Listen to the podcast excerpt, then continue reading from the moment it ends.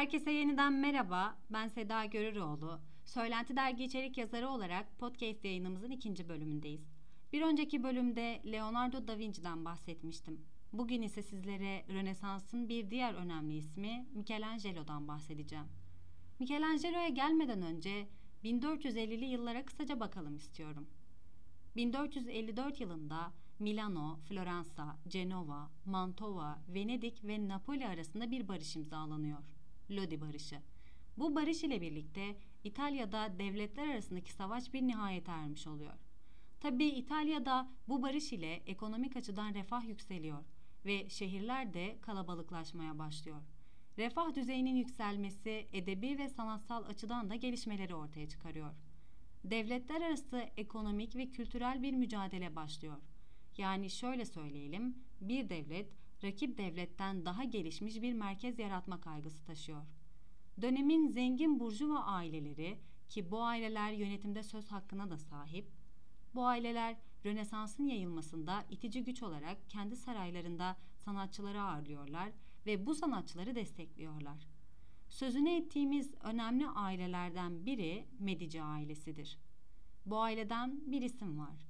Lodi Barışı'ndan sonra İtalya'da barışın sürmesini sağlayan, Floransa'nın yüksek kültür ortamında yetişen ve çocukluğundan beri hümanist bir eğitim alan Lorenzo. Lorenzo, yaşamı boyunca sanata, edebiyata ve felsefeye oldukça fazla önem vermiştir. Saraylarında ünlü isimler ile edebiyat ve felsefe üzerine tartışmış, büyük sanatçıları yanına alarak onlara destek vermiştir. Ancak biz bu ismi şimdilik burada bırakalım ve biraz Michelangelo'yu tanıyalım. Michelangelo, altı Mart bin dört yüz yetmiş beş tarihinde Floransa'dan yüz kilometre uzaklıkta bir köyde, Caprese adında küçük bir köyde doğmuştur. Babası Ludovico dindar bir adamdır ve oğluna baş melek Mikail'den gelen Michelangelo adını koymuştur. Michelangelo ailenin ikinci erkek çocuğudur. Leonardo adında bir abisi ve kendisinden küçük üç erkek kardeşi daha vardır.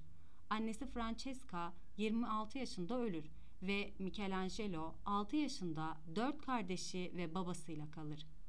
Baba Ludovico Caprese'nin belediye başkanıdır ve görevi biterken çocuklarıyla birlikte Floransa'ya gitmeye karar verir.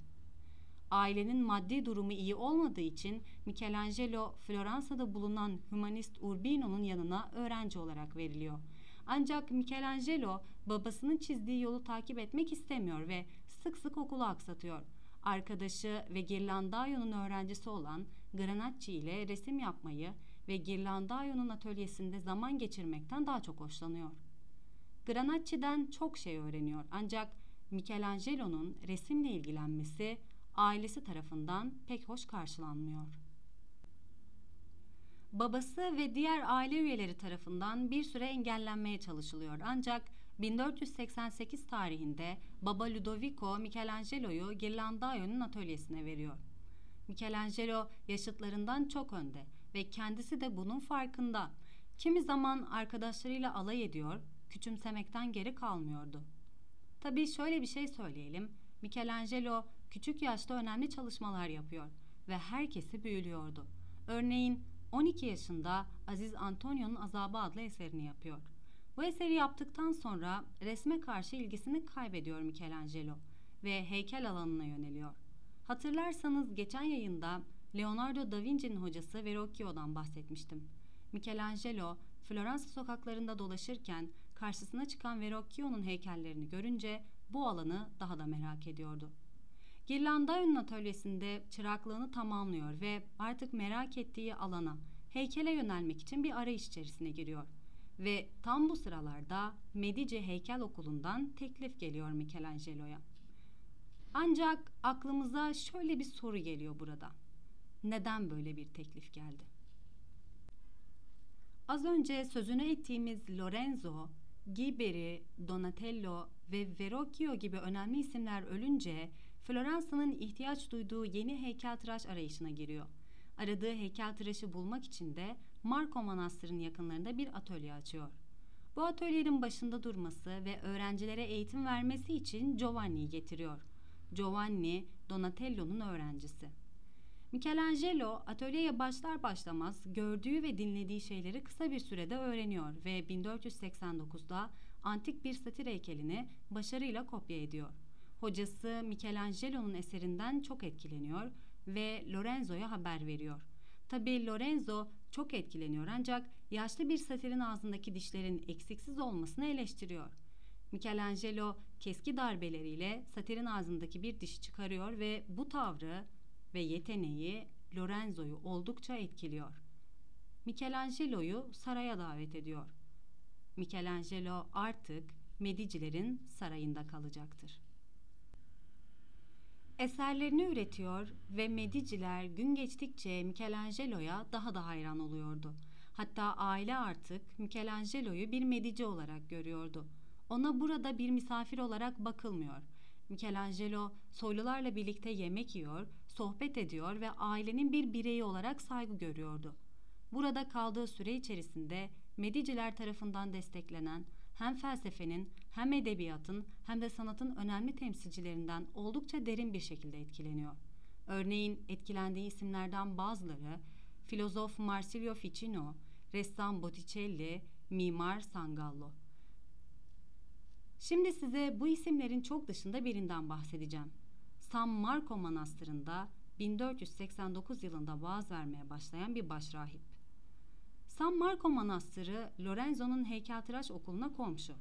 Michelangelo bu manastırın bahçesindeki antik heykelleri incelemek için gidiyor. Zaman zaman bu adamın anlattıklarına kulak kabartıyor tabii. Bu adam Hristiyanlığın temel değerlerini yüceltirken dünya yaşamına ve zenginliğe savaş açıyor. Oldukça da kalabalık bir kitle dinlemeye geliyor bu adamı. Dinleyenlerden biri de Lorenzo'dur. Lorenzo muhtemelen bu adama karşı nasıl önlem alınması gerektiğini düşünüyordur. bin dört yüz doksan iki yılında beklenmedik bir şey oluyor ve Lorenzo kırk üç yaşında hayatına veda ediyor. Michelangelo derin bir üzüntü yaşıyor, hatta bunalıma giriyor ve saraydan ayrılıyor. Baba evine geri dönüyor. Lorenzo'nun ölümünün ardından ailenin başına yirmi yaşındaki Piero geçiyor. Ancak Piero Lorenzo gibi değil. Güçlü ve karizmatik lider profilinden oldukça uzak. Tabii daha sonra Piero Michelangelo'yu saraya yeniden davet edecek ve Michelangelo geri dönecektir. Ancak çok kısa bir süre sonra siyasi olaylar Piero'nun ailesini alarak Floransa'dan kaçmasına sebep olacak. Piero'ya karşı büyüyen bir isyan vardır çünkü. Bunun sonucunda yetmiş yıllık Medici yönetimi son bulmuş oluyor. Daha sonra yönetime az önce bahsettiğimiz San Marco Manastırı başrahibi geliyor. Ancak bu başrahip Floransa'yı bir nevi ortaçağ karanlığına yeniden hapsediyor. Çünkü oldukça katı kurallarla yönetiyor Floransa'yı. Antik dönemden kalan her şey yakılıp yakılıyor. Heykeller yok ediliyor. Floransa'ya böylesine korkunç bir hava hakim. Michelangelo böyle bir ortamda çok fazla kalamıyor. Sık sık başka yerlere, Bologna ve Venedik'e gidip geliyor. Tabii Floransa'da olduğu dönemler için ayrıca söylememiz gereken bir nokta var. Burada Santa Spirito Kilisesi'nin başrahibinden ölüler üzerinde anatomi incelemesi yapmak için izin alıyor ve artık anatomi incelemeleri yapmaya başlıyor. Ancak siyasi olayların seyri ve Floransa'da oluşan kaos ortamı ile birlikte Michelangelo artık burada durmak istemeyecektir. Tam bu sıralarda Michelangelo'ya Roma'dan bir teklif gelir ve genç ressam hiç düşünmeden kabul eder bu teklifi. Roma'ya gittikten sonra yaptığı ilk eser Bakus heykelidir ve bu eser Roma'da oldukça büyük bir ilgi görür. Daha sonra Fransa Kralı yedinci. Charles'ın elçisi Bileres, Michelangelo'dan bir heykel çalışmasını ister ve bu istek bize birçoğumuzun az çok bildiği Pieta adlı eseri ortaya çıkarır. Bu eserle birlikte Michelangelo'nun şöhreti hızla yayılmaya başlıyor. Duyan herkes bu eseri görmek için geliyor. Tabii Michelangelo bu eseri yaparken Floransa'da iyice karışmış. Başrahip durdurak bilmiyor ve Papa artık olaylara müdahale etmek istiyordu. Olaylar önü kesilemez bir biçimde büyüyor ve sonunda başrahip tutuklanıyor. Michelangelo'ya geri dönecek olursak, Pieta eserini yaptıktan sonra kabuğuna çekiliyor. Ancak daha sonra babası onu Floransa'ya gelmesi için ikna ediyor. Artık yönetimde başrahip yoktur. Roma'dan ayrılmadan önce bir sipariş geliyor. Bu siparişi veren Papa ikinci. Julius'un yeğeni Todicini'dir. Şöyle detay var tabi. Bu sipariş alınırken sözleşme yapılıyor ve üç yıl içerisinde başka bir heykel siparişi almaması söyleniyordu. Michelangelo bu siparişi aldıktan sonra Floransa'ya dönüyor. Siparişini aldığı çalışmaya başlıyor ancak bir türlü odaklanamıyor. Tabii şöyle bir detay daha ekleyelim. Michelangelo'nun Floransa'ya dönmesinin ardında önemli bir neden daha vardır. Santa Maria del Fiore Kilisesi'nin bahçesinde duran büyük bir mermer bloğun gündemde olmasıdır. Arkadaşları Michelangelo'nun bu mermer parçasından harika bir eser yaratabileceği konusunda ısrar ediyorlar. Michelangelo o dönem Floransa'nın yönetimine gelen Piero Soderini ile görüşmeye gidiyor. Çünkü mermer blok Soderini'nin himayesi altındadır. Ancak Soderini bu mermer bloğu başkasının yontmasını istiyor. Bu isim bir önceki yayında bahsettiğimiz Leonardo da Vinci'dir. Ancak Michelangelo yine de çalışmalarını bir taslak halinde Soderini'ye sunuyor ve Soderini bu çalışmalardan çok etkileniyor. Ve bu büyük mermer bloğu Michelangelo'nun oymasına izin veriyor. Bu izinle birlikte hepimizin bildiği ve sanat tarihinin en önemli eserlerinden biri Davut heykeli ortaya çıkıyor. Michelangelo bu heykelle herkese etkiliyor. Bu eser Michelangelo'nun o zamana kadarki en iyi eseridir. Bu heykelin Floransa'da Signoria Sarayı'nın önüne yerleştirilmesine karar veriliyor. Şöyle bir detay verelim, heykelin meydana ulaşması tam olarak dört gün sürüyor. Michelangelo bu eserle artık Rönesans'ın en önemli sanatçılarından biri olmuştur. Ama bu eseri tamamladıktan sonra bir haber geliyor. Az önce Başpiskopos'la yaptığı bir sözleşmeden bahsetmiştik. Michelangelo bir maddeyi çiğnemişti ve üstelik Başpiskopos artık Papa olmuştu. Ancak şansı yaver gitmiş olacak ki Papa kısa bir süre sonra ölüyor. Bu sıralarda Piero Soderini'nin aklına bir şey geliyor. Michelangelo'ya Leonardo da Vinci ile birlikte Büyük Meclis binasının karşılıklı iki duvarına resim yaptıracaktı. Şimdi bu iki farklı adamı düşünelim. Michelangelo yalnız, huysuz ve insana dair herhangi bir şeyle pek ilgilenmeyen biri. Leonardo da Vinci ise insanlarla iletişim kurmayı seven, dış görünüşüyle etkileyen ve Michelangelo gibi içine kapanık olmayan biri. Haliyle bu iki adamın uyum içerisinde çalışmasını beklemek pek mantıklı olmayacaktır. Bu iki büyük sanatçı duvar resimlerine başladıktan kısa bir süre sonra bir daha bir araya gelemeyecek şekilde tartışıyorlar. Michelangelo yeniden içine kapanıyor ve bir durgunluk dönemi yaşıyor. Ta ki Roma'dan Papa ikinci. Julius tarafından davet gelene kadar. ikinci. Julius yeni bir papa ve Roma'yı yeniden inşa etmek istiyor. Michelangelo kısa bir süre içerisinde papa ile tanıştırılıyor. Papa ondan eşsiz bir mezar yapmasını istiyor ve Michelangelo hızla çalışmalara başlıyor. Ancak tam bu noktada Papa ile Michelangelo arasındaki bu uyumu bozacak, ortalığı karıştıracak bir isim çıkıyor karşımıza. Bramante. Bramante oldukça akıllı bir adam ve Papa'yı sürekli Michelangelo konusunda kışkırtıyor. Tabii Papa Bramante'nin kışkırtmalarına maruz kalınca Michelangelo'dan soğuyor. Ancak sözleşme yapılmış ve Michelangelo da çalışmalara başlamış. Kısa bir süre sonra Papa'yı ziyarete gidiyor ancak Michelangelo içeri alınmıyor. Birkaç gün sonra yeniden gidiyor ve yeniden alınmıyor. Haliyle sinirleniyor ve bir daha dönmeyeceğini söyleyerek gidiyor.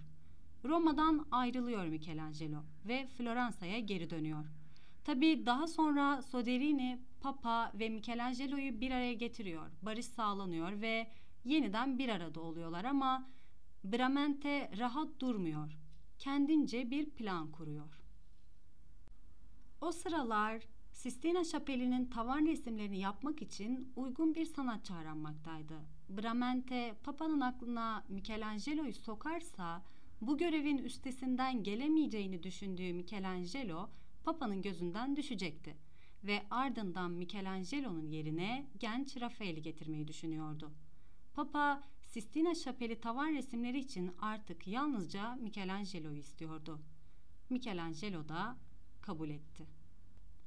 Bu duvar fresklerinin yapımı dört yıl kadar sürüyor ve bittiğinde görenleri büyülemiştir. Michelangelo, Bramante'ye karşı bir nevi zafer kazanmıştır. Bramante'nin Michelangelo'nun yerine getirmeye çalıştığı kişi, yani Raphael, Michelangelo'ya oldukça hayran biridir. Sistina Şapeli freskleri Raphael'i çok derinden etkiler. Kendisi bir süre sonra sanat tarihinin en önemli fresklerinden birini yaratacaktır. Ancak biz şimdi Raphael'den daha fazla bahsetmeyelim. Bir sonraki yayında ondan uzun uzun bahsedeceğiz zaten. Michelangelo'dan bahsedeceklerimizi de tam bu sebeple burada noktalayalım. Dinleyen arkadaşlara çok teşekkür ediyorum. Bir sonraki yayında Raphael'den bahsedeceğiz. Yeniden söylemek isterim. Eklemek istediğiniz bir şey ya da sorularınız olursa yorumlarda düşüncelerinizi bekliyor olacağım. Sevgiyle kalın, hoşça kalın.